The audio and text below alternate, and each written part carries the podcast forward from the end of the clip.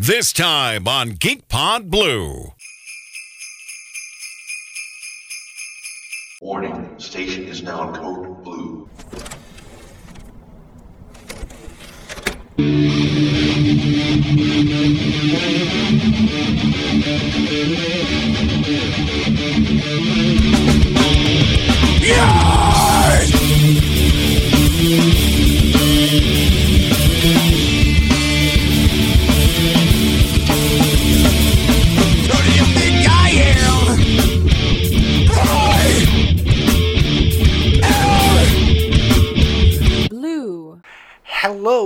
Welcome to day two of Geek Pod Blues 12 Days of Christmas.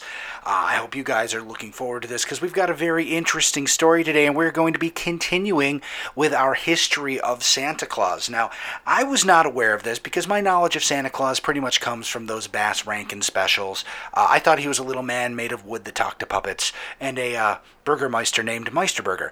Uh, but it turns out that he was a real person, as we learned last episode. But apparently, much like Doctor Who, he also has companions that travel with him. Now, I don't think that his sleigh exactly counts as a TARDIS, uh, but I think that these companions certainly uh, paint an interesting picture of the, what how scary the world used to be. Years ago, you'd have something good, but then you'd have something equally as bad, you know, as its opposite. So, what, whereas now we try to, you know, be nice to kids and, you know, try to nurture them and usher their growth. Back then, it was like, hey, be good and good stuff happens. Be bad and you'll die. Uh, pretty much is how it worked.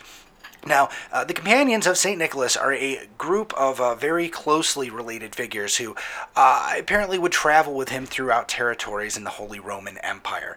Now, they act as uh, an antithesis to the bene- benevolent Christmas. Uh, Jolly Elf, I guess, and they would uh, threaten to hurt disobedient children. Uh, they would do awful, awful things. Whereas, you know, if they were the kids were good, they would get toys and candy. If they were bad, Santa's companions would fuck their shit up. Now, one of these we're just going to touch on. Everybody knows who Krampus is, and we're going to talk about Krampus in another episode because there is definitely enough material there for Krampus to have his own little podlet, as it were. Now, the uh, first one of these we're going to talk about is Knecht Ruprecht. Now, in the folklore of Germany, Knecht Ruprecht, which uh, translates as farmhand Rupert or servant Rupert, is a friend of St. Nicholas, and uh, he's one of the uh, most familiar, at least in Germany. I think here in the U.S., Krampus is more familiar uh, due to the fact of uh, numerous TV uh, appearances and movies. But in Germany, Knecht Ruprecht is the most um, you know, traditional and the most uh, known. Now, tradition holds that he appears in Christmases. Uh, I'm sorry, appears in homes on Christmas Eve, and he's a man with a long beard, and he has a fur or covered uh, suit. And sometimes he carries a long staff and a bag of ashes, and he wears little bells on his toes. Now, according to those said traditions, a Rupert will ask children whether they know their prayers. And if they do know their, repair, their prayers, they receive apples and nuts and gingerbread and all sorts of other little nifty old world gifts. If they don't, he beats the children with his bag of ashes. Now, I don't know if uh, a bag of ashes would hurt. I mean, I, this might be the uh, old world equivalent of a sock full of quarters. I don't know. Uh, in more modern versions of the story, he will give them naughty gifts like lumps of coal and sticks and stones, uh, whereas the well behaving kids would get sweets from Santa Claus. Now, he's also been known to give naughty children a stick in their shoes instead of candy and, and such like that in German tradition.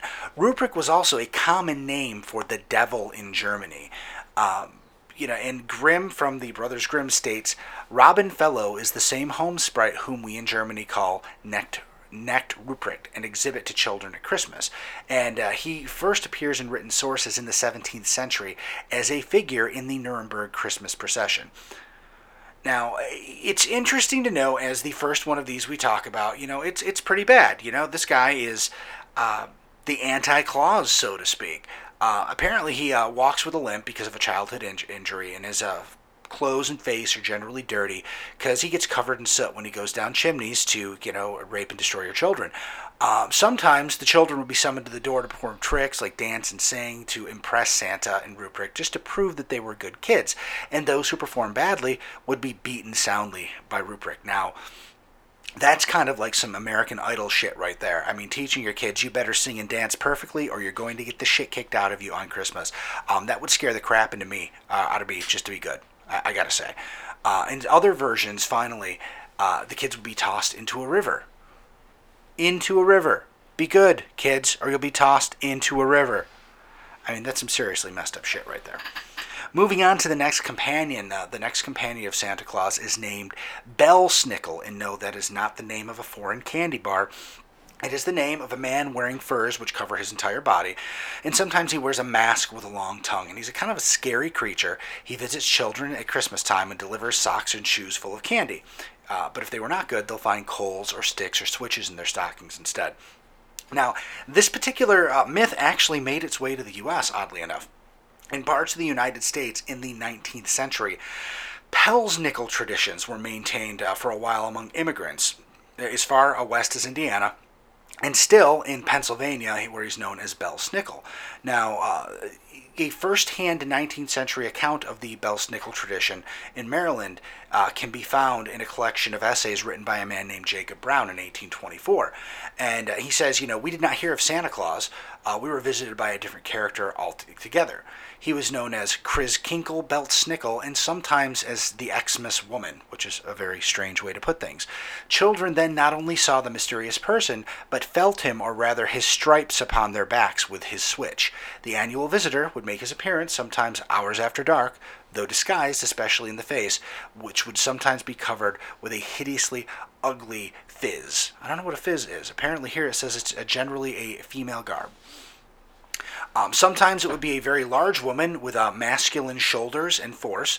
Uh, she would be uh, equipped with a sack uh, around the shoulders filled with cakes, nuts, and fruits, and a long hazel switch, was, which was supposed to have some charm as well as sting. So there's your BDSM right there. And they were scattered the goodies upon the floor and scramble, uh, you know, to, to, have the children begin to pick them up. But they would hit the uh, the kids who were excited with the, the switch. They'd hit them in the back while they were grabbing the candy. So, I mean, that, that's seriously BDSM stuff.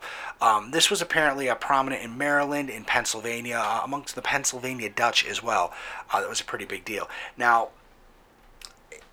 we were talking about throwing kids in rivers. Now we're talking about, hey, kids, I'm going to throw this candy on the ground, and when you go to grab it, I'm going to beat you while you're grabbing it. Um, you know, I, I, I gotta say, this is some seriously messed up stuff, but I mean, that's that's what tradition, family, and religion can do to a person. Um, finally, we're going to talk about Black Pete or Zwarte Pete.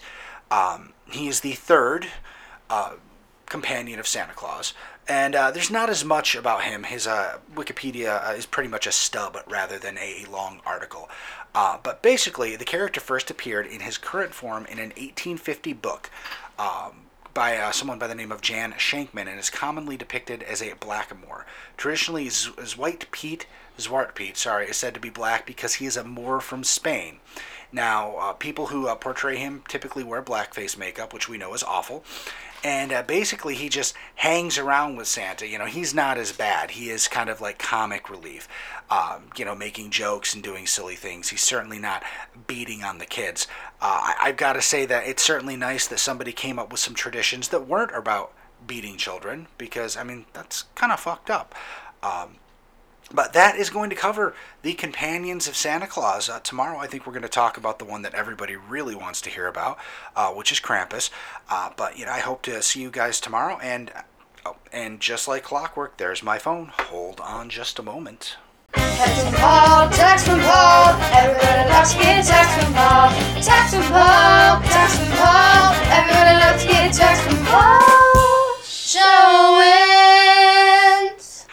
And Paul says, on the second day of Christmas, my Hugh friend gave to me two comic books I don't have time to read. Seems about right. Text from Paul, text from Paul, everybody loves to get text from Paul. Text from Paul, text from Paul, everybody loves to get text from Paul. Show wins. Now, I am glad that Paul interrupted me there because I almost forgot one figure that I wanted to add uh, to the companions of Santa Claus. Now, this isn't actually someone who is said to travel with him, but it's kind of a variation which is uh, uh, spoken of in some of the same texts, and uh, I-, I just thought it was an interesting spin on the Santa Claus myth. Now, Joulupukki, Joulupaki, Joulu, I don't know, I don't know how to pronounce this. Joulupukki is a Finnish Christmas figure. Um, and uh, the name Joulupukki, uh, Pookie, that sounds so awful or dirty or just cute, I'm not sure.